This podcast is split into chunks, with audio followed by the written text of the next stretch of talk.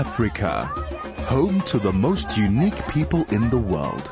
A place that connects us through our customs, traditions, and even belief itself.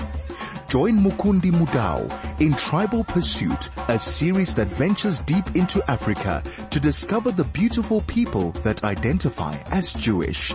Join the conversation every Wednesday at 10 a.m. right here on 101.9 Chai FM. And you did just that. Time is six minutes past 10. It is Wednesday, the 17th of May, 2023. And I'm your dear friend Mukundi Mudau.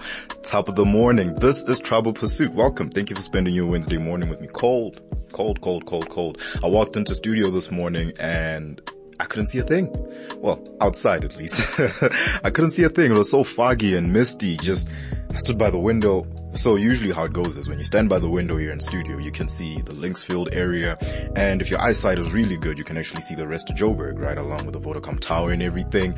None, none. They were all out of sight. I felt like I was in that one Stephen King film. Stephen King, right? The, the Mist? Yeah, that one. It was bad. It was bad. But we are here. I hope you're staying warm. You got your warm beverage of choice. Mine is just warm water today. Staying off the coffee. Yeah. So it has not been easy. Don't talk to me. Don't try to laugh with me. I'm not in the mood for jokes. I haven't had coffee in three days and I'm not okay. anyway, thank you for tuning in to Wednesday morning. We are gonna have a friend of the show on today. A returner actually. Yeah. Back to back.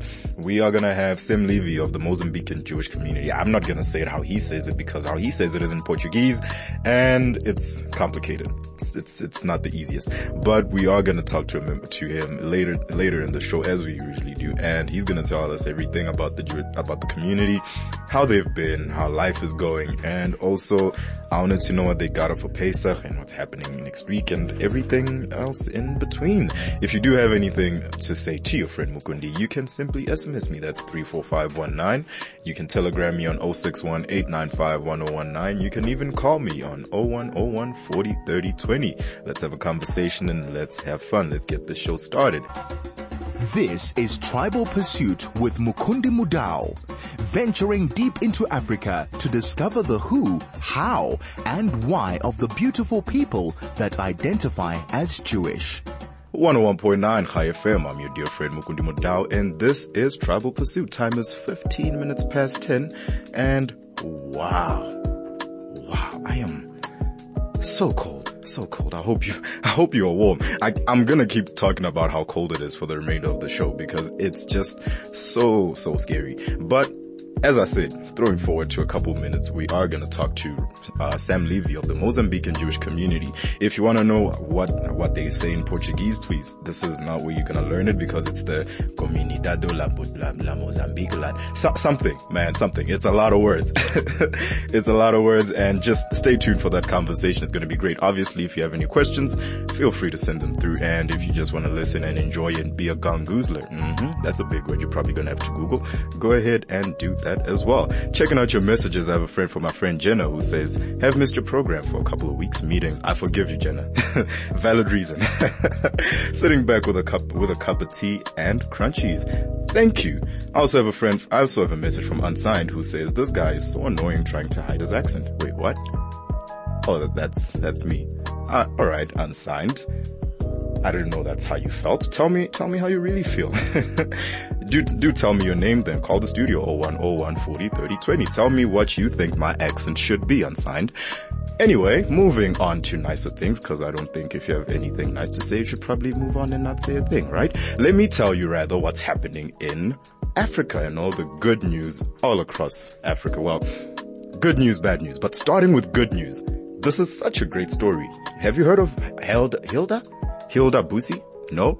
Well, let me tell you about her. She is a Nigerian chef who broke the Guinness World Record for the longest time spent cooking. Yeah, she just spent hours cooking. I don't know why anybody would want to do that. I hate cooking. I hate cooking. Sandwich, quack, quack, two slices of bread, cup, cup of cool drink. I'm nice. I eat for sustenance. I don't eat just because I enjoy cooking. And if you do, then you're probably a madman. Much like Hilda, but let's find out about Hilda, shall we? Nigerian chef Hilda Bassey Effiong, popularly known as Hilda Baci, has broken the Guinness World Record for longest cooking hours. Hilda broke the record, which was previously held by Indian chef Lata Tondon on Monday morning at 7.45 a.m. Tondon had made meals for 87 hours, 45 minutes, and 0 seconds. No! No, no way anybody spent that long cooking. I hate cooking. You can't cook for that long, especially the dishes. Who's gonna do the dishes? Who did the dishes? Hilda, who did your dishes? Let's find out. I'm sorry. I'm going off on a tangent. However, as, as of the time of filing this report, Hilda is cooked for 88. Whoa, she aims to cook for 96 hours. Wow. She cooked for 96 hours and the Guinness World Record or the Guinness book, I don't know what they call them. they eventually did get back to Hilda, to Hilda to confirm that, hey man, you are officially the record holder. And that is so cool.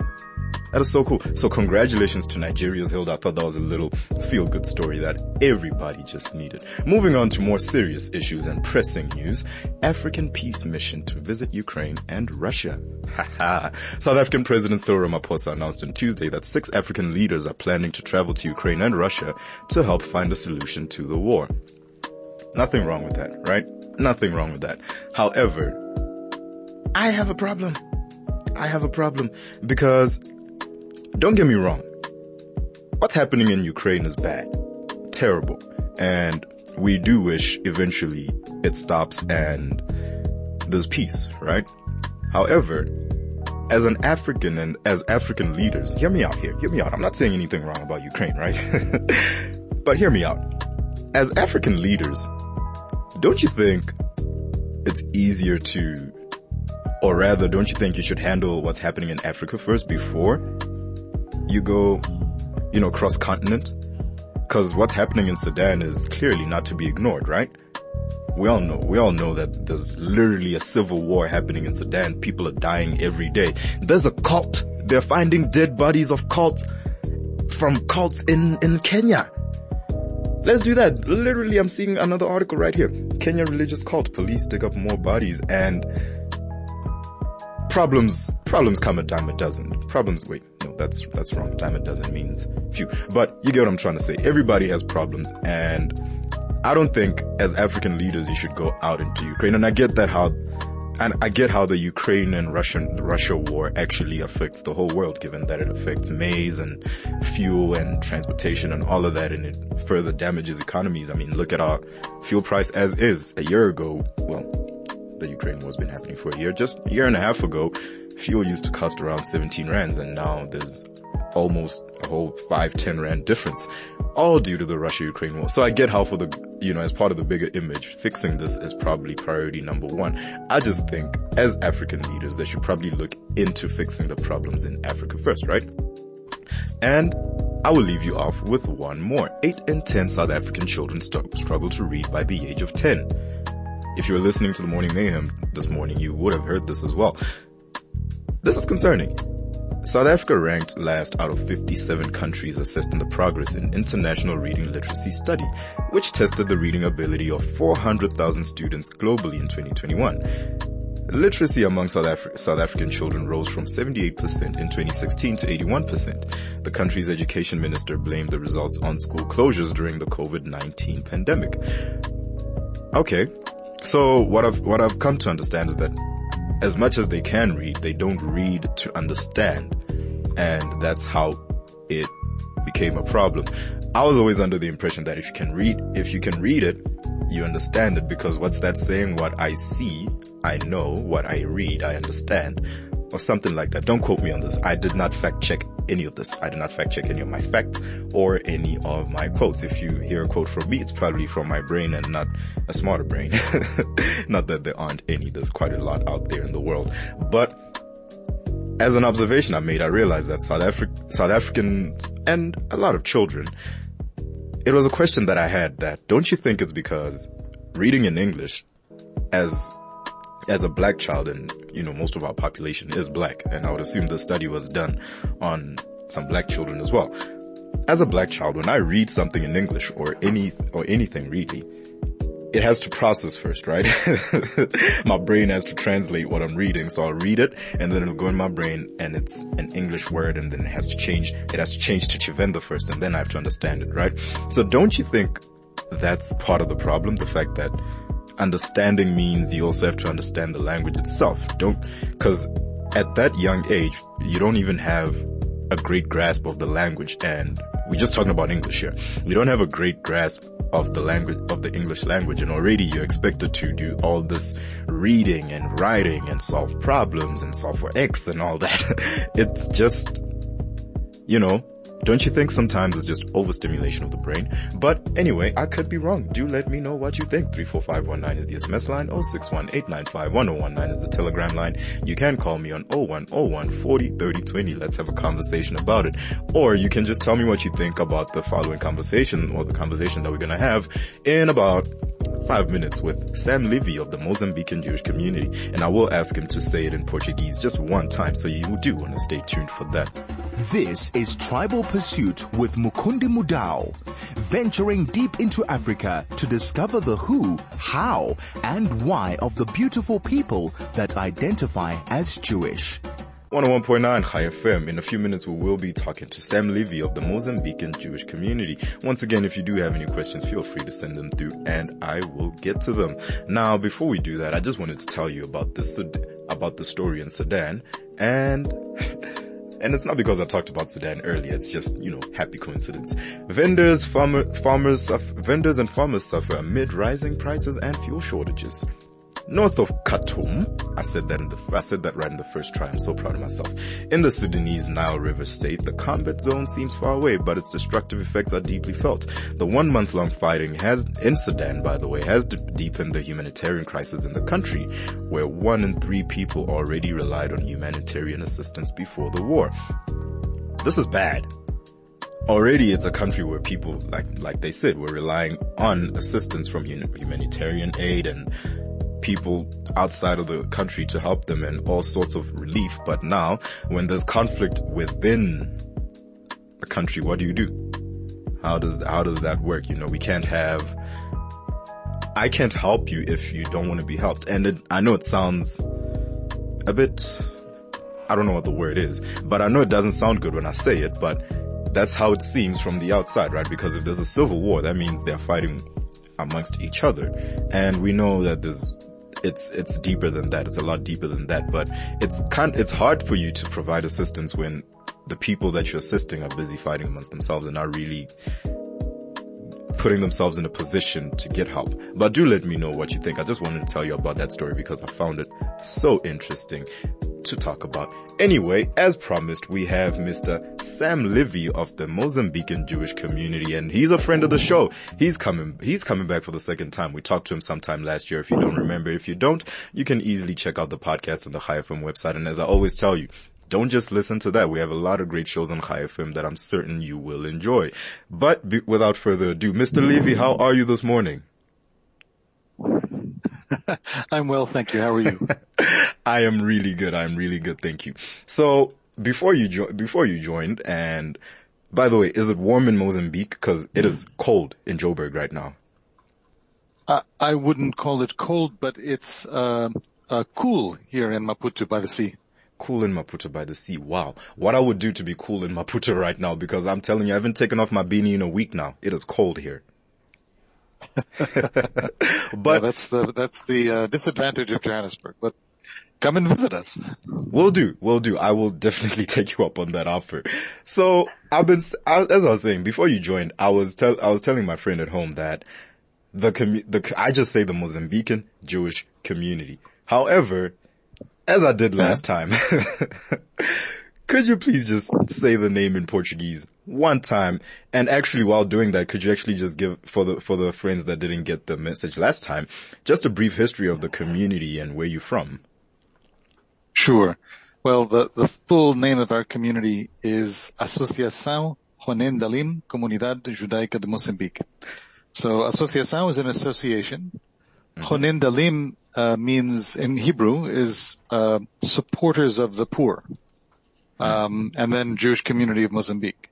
And we have that name because um, in colonial times, uh, when the Portuguese colonial government had a uh, concordat with the Vatican, it was quite difficult for other non-Catholic religions to get permission to um, uh, observe their faith in Portugal, in the Portuguese Empire, of which Mozambique was at the time uh, part. But what you could do is become a benevolent association, like a charitable association. So the community formed as a religious community, but it took on the name of uh, supporters of the poor. And so that's, that's our heritage from the legal system that preceded independence. wow. I didn't know this. So the whole name was literally just a, a, way to work around the system and actually find a way to practice Judaism. Uh, I, that's a fair summary of how it, how I see it in historical retrospect. Yes. Wow. Interesting. And how has the community been in the, well, since we last spoke rather? Yeah, well, okay. Um, we, I think we're now, we can say we're fully out of COVID, right? And we've resumed all normal religious and community life. Hmm. So we're, we're together every Shabbat, every Friday night, all the Chagim. Um, we have our weekly Parsha study. The only thing we haven't resumed that, uh, really was a great feature pre-COVID was our Sunday morning Hebrew school. Um, don't, can't, haven't done that yet. But, you know, we're, we've, it's a normal Jewish community. Small, but normal. Wow. And why are the kids left out? Why haven't you done the Sunday morning? Oh. Well, we haven't, we haven't gotten organized to be fair. Uh, uh, also we had, you know, our communities have, um, always been a mix of, uh, families from Mozambique or permanently in Mozambique mm. um, even if they might carry a different passport, and families who are temporarily here uh, because they're in on a on a business assignment or a diplomatic assignment or working for an NGO or some such. And many of those, the latter group of families, uh, at COVID they left, and they haven't come back. So our numbers are down. Uh, the number of children in the community is down. So we're a little bit, uh, how should I put it? We haven't quite found all our feet to, to start the Hebrew school again, but everything else is working. Wow. And that's quite interesting because when I spoke to Nahum Kolik of the Namibian Jewish community, he was saying the same thing, that people tend to leave the community and not come, and not come back. Do you think COVID just helped escalate that?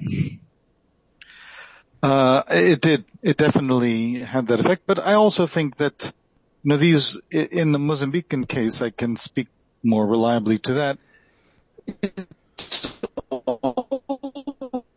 It's been a waxing and waning community, joining and then going away. Uh, so it's, it's, you know, we, we, maybe we're in a waning phase, but there will be a waxing phase to follow.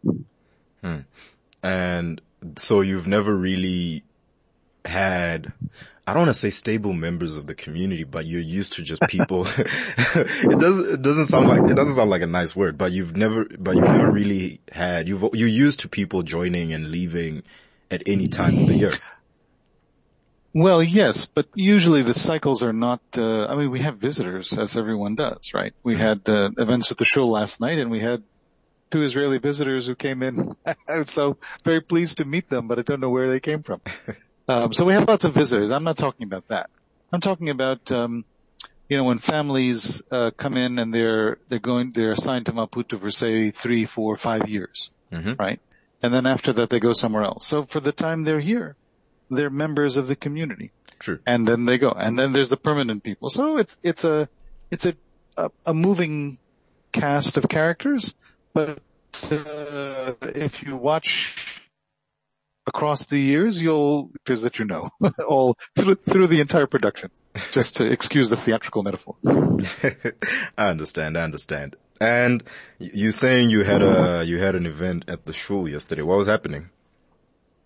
Oh, that's very, it was lovely. Um, we've gotten involved in something called the Daffodil Project. I don't know if you've heard about this. No, but I'm uh, this is an, yeah, this is an initiative out of the United States and uh, the idea is to plant across the world uh, one and a half million daffodils um, in memory of the one and a half million children murdered in the Holocaust. Okay. It's specifically child oriented. And the daffodil, I believe, was chosen as the flower because it's yellow and evokes the uh, both the, the, Jewish star that the uh, Holocaust the people in Europe were obliged to wear, hmm. and also um, it's the color of hope. So we got involved with it. We were asked, you know, would we like to be part of it? And we said, yeah, sure, of course we would. So uh, last night we had a, um, a ceremony. Uh, Tali Nates from the the Johannesburg Holocaust and Genocide Center was here. She she gave an introductory discussion, uh, including you know historiography of the Holocaust, and then uh, the children in the community read uh, short, uh, bios up in the in the in the either in the camps or otherwise in the Holocaust, and of course it was very moving. And then at the end, we we went outside to the synagogue garden and we we planted the daffodils we had been sent, uh, and they'll be there, right? Uh, in our case, we they're not um, live flowers because we can't import uh, plant matter, but they're they're beautiful silk flowers that will resist and and be with us for a long time, reminding us. And um, I, I think everyone was very moved. But I think particularly the children who read the bios of other children, um, I think that will stay with them for their lives. So as as a um, as an instance of self-education, and and as Tali pointed out, the remembrance is part of the point of this exercise, but it's also to teach us it can happen anywhere. It's happened repeatedly on the African continent. We know Mm. from experience, um, and we need to learn how to uh, recognize what we're seeing around us and take measures to stem hate uh, and and and prejudice and persecution before they can gain traction in our societies. So it was a very it was a, both a, a remembrance event and an education event at the same time and um, I think it it was uh, it was a lovely initiative, and we were the first in Africa to to do it. And I'm I, you can be sure I will spread the good word to other Jewish communities. This is a lovely initiative, and uh, easy easy to do, and uh, very child focused. Yeah, I, I heard. And that's very interesting you should say that because from just hearing you talk about it, I don't, I don't speak for everybody, but I can speak for myself and say that whenever I think of the Holocaust and the, the lives that were lost, children are not, are not necessarily with the, with Anne Frank probably being the exception. Children and young people are not necessarily, you know, at the top of my head. And I find this mm-hmm. That's right. and this is very interesting. And as you said, with the children, it also helps them realize that this could happen to any of us at any point in time. That's right. That's right. Now also it's, to me, it, it makes me want to go visit the Johannesburg Holocaust and Genocide Center because it, it as, as, as was explained to us, it supplies something of the educational link between 20th century genocides and the need to, uh, build peace on our continent. In the world, but specifically on, on the African continent. Wow. And this is something that's gonna, that you're gonna work to spread throughout the whole continent as well. Well, I mean, uh, the, the the natural vector to spread this is through the Jewish communities where we where we have influence, right? Um, and it's so easy to do. I mean, at the end of the show, I'll send you the link, right? So you can you can check it out and see if it holds interest. But this this is a it's an, this is an easy and beautiful win. An easy and beautiful win. I love that so much. This is 101.9 Chai FM. Tribal Pursuit is the name of the show and I'm your dear friend Mukundi Mudau. We are speaking to Mr. Sam Levy of the Mozambican Jewish community. He said it once at the start of the interview. I'm not going to ask him to say it again because I don't think even his tongue is strong enough to say it twice in 20 minutes. It is, t- it is 1040, 20 minutes to 20 minutes to 11. We do not go anywhere. If you have any questions for our friend, you can simply ask on 34519. That's the SMS line. 061-895-1019 is the telegram line. And I was going to say you can call, but no, we're having a conversation. do not go anywhere. We'll be right back after this. This is Tribal Pursuit with Mukundi Mudau, venturing deep into Africa to discover the who, how, and why of the beautiful people that identify as Jewish. 101.9 Chai FM. This is Tribal Pursuit and I'm your dear friend Mukundi Mudau. Time is 1042 and we're still speaking to a friend of the show. He's actually the first person we've had come back twice and that is so cool. I like it. Mr. Sam Levy, are you still with us? I am, I am, Mukundi. Thank you. all good, all good. So I heard you say the, this initiative that that that you're working on, the Daffodil initiative, the Daffodil project. The Daffodil project, yes. Daffodil project, such a big word. I Yeah. I heard you say that this is something that you're going to be very proactive with and also try to spread to the rest of Africa. I just wanted to ask, with you saying that, how has your interaction with the rest of Africa been in terms of African Jewish communities and organizations? Yeah, look, um, you know, the, the, uh, we have the African Jewish Congress. That's, that's led by our executive director, Rabbi Moshe Silberhaft, and it's dedicated to keeping all the, the, you might say far-flung small Jewish communities in the countries around and outside South Africa in touch, uh, getting the basic resources they need to, to keep going. So we have a very good, um, communications network among the communities and, and a sense, a strong sense of solidarity among the, uh, between the leaderships of, of these different, our different small communities. So getting the word out through, through that network will be very easy. Um, I think another, uh, uh, next week I'm going to be on a call with, um, the Commonwealth Jewish Council, right? Which brings together, uh, Jewish communities in Commonwealth countries throughout the planet. Many of them in Africa and outside Southern Africa as well. That's also the kind of uh, context in which uh, to make people aware of this opportunity. So, um, you know, we have, there's good networks out there, uh, to help this, to help this happen. And of course, there's always our, if you will, master network. That's the right choice of words, the World Jewish Congress, which is, uh, connects Jewish communities even more, uh, in an even more complete way. So local in Southern Africa, AJC, Commonwealth, CJC, World, WJC. Wow. And with all these Jewish communities, do you think there'll ever be a day where there's interaction between all different communities? I'm talking about the Remba, the Abayudaya, all of them. Do you think they'll ever, looking in, looking as somebody who's also a member of the, of, well, the African Jewish Congress and everything, do you think there'll ever be a day where there's interaction and, and collaboration between those communities? Yourself included. Oh, I well. pray for, I, I pray for that day. Um, that's, that, uh, I think such, that, that kind of interaction is the sort of things that, that will accelerate, uh, uh, Mashiach, right? Will accelerate, uh, the, the, the, a, a messianic moment in the world. So everything we can do to increase dialogue, right? Uh, uh, and, and promote contact among the dispersed Jewish communities of diverse origins is a good thing.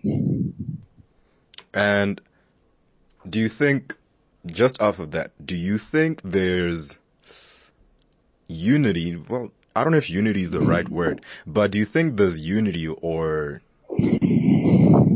um, yeah, I'll say unity amongst the Jewish communities in Africa as a whole? Is there still a bit of a divide, be it geographical or just, you know, people can't afford to stay in touch the way we'd like to? Do you think there's unity in the, in the African Jewish community as a whole?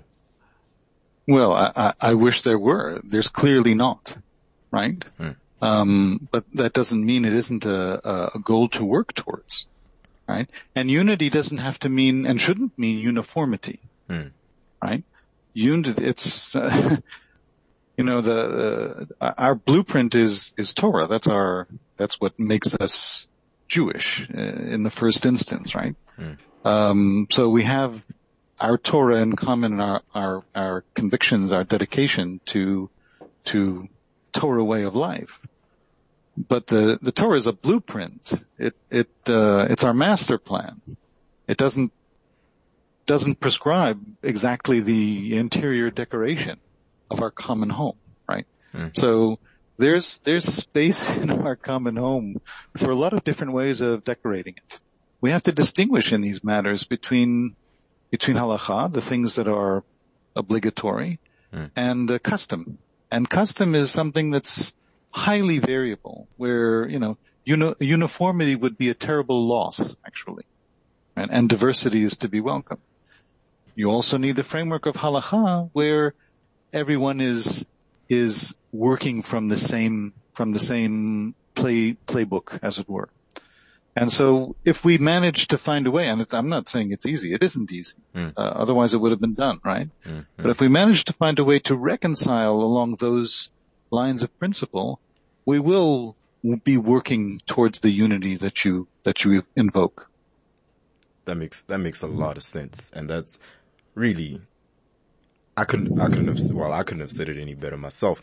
And I'm saying this as somebody looking in. I've, I think I have a very unique view given that I myself am not Jewish. However, I'm, I interact with the Jewish community so much. I get to see it from the outside and from the inside. And that's why I was asking mm-hmm. you because there's clearly a bit of a divide, but I didn't know how else to ask that question, you know? I didn't know how else to ask well, that question. And I just one more before I let you go because this man Craig is signaling uh-huh. that we are running out of time. what what did you get okay. up to for Pesach? I know I know it's long overdue now, but what did you get up to for Pesach?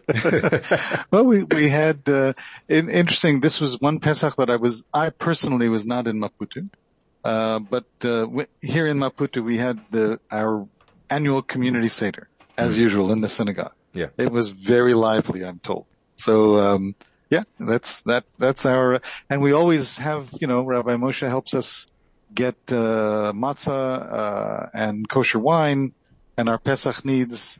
That's that's AJC. That's Moshe Silberhaft making sure taking care of us, all of us in our in our diverse communities. You know, so Pesach was very lively and, and joyful.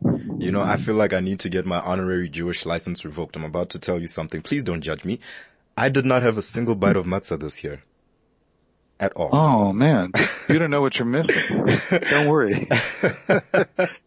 and one more question is that the, with, the first bite is always the best bite. So the, the ones after that, it's declining marginal returns. I assure you.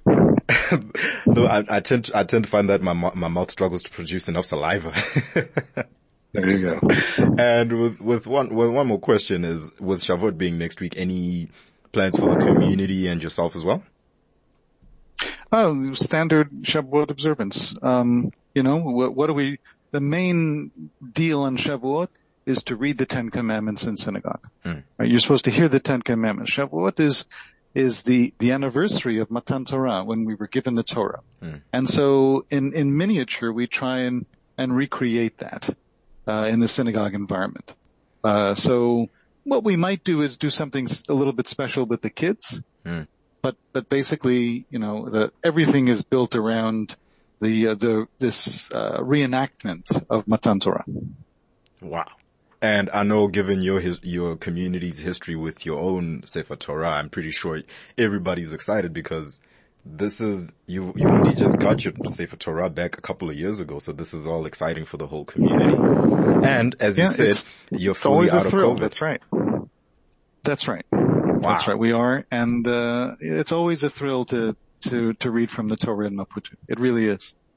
Wow, I should definitely find myself there one day, especially since you said it's a lot warmer in Maputo. That's the only reason, that's the biggest reason I want to go there right now. But Mr. Sam Levy of the, could you please say it one more time before I let you go? Uh, Asociação Jonen Dalim, Comunidad Judaica de Moçambique. Thank you so much for your time and being with us this Wednesday. This is 101.9 Chai FM. That was a conversation between myself and a friend of the show, Mr. Sam Levy of the, yeah, what he said. Time is 10.52. Do not go anywhere. We'll be right back straight after this. This is Tribal Pursuit with Mukundi Mudau, venturing deep into Africa to discover the who, how, and why of the beautiful people that identify as Jewish. The Jewish Women's Benevolent Society is having its famous book sale on the 21st of May, which is this coming Sunday, at 9 o'clock till 2 p.m. at the Genesis Shopping Center. For all your favorite novels and non-fiction books, including Judaica, snap them up for 30 rands each. That's this Sunday, the 21st of May at Genesis Shopping Center from 9 9 a.m. to 2 p.m. 101.9 Chai FM. This is Tribal Pursuit and I'm your dear friend Mukundi Mudau top of the morning. Time is 10.54 and that means it's time for me to unfortunately get out of studio. I do hope you enjoyed my conversation with Mr. Sam Levy of the Mozambican Jewish community. Once again, that's what I'm calling it because I'm not going to call it what he calls it. And I do hope you enjoyed. Picked up something new and also about, learned about the Daffodil Project. I don't even know how to spell daffodil, but that is not the point. Let's do this again in seven short days and we will have fun. I hope you managed to enjoy your Wednesday morning. I hope you managed to enjoy the show. And if you didn't, do listen again next week. I'm pretty sure I can change your mind. If you did miss the show, you can find it on our Chai FM website. You can just listen to the podcast. It'll be up in a couple of hours. And of course, once again, don't just listen to that. We have a lot of great shows here on Chai FM that I'm certain you will enjoy. From Craig in the studio pressing all the buttons and from your friend Mukundi Mudau. As always, until next time, enjoy the rest of your day.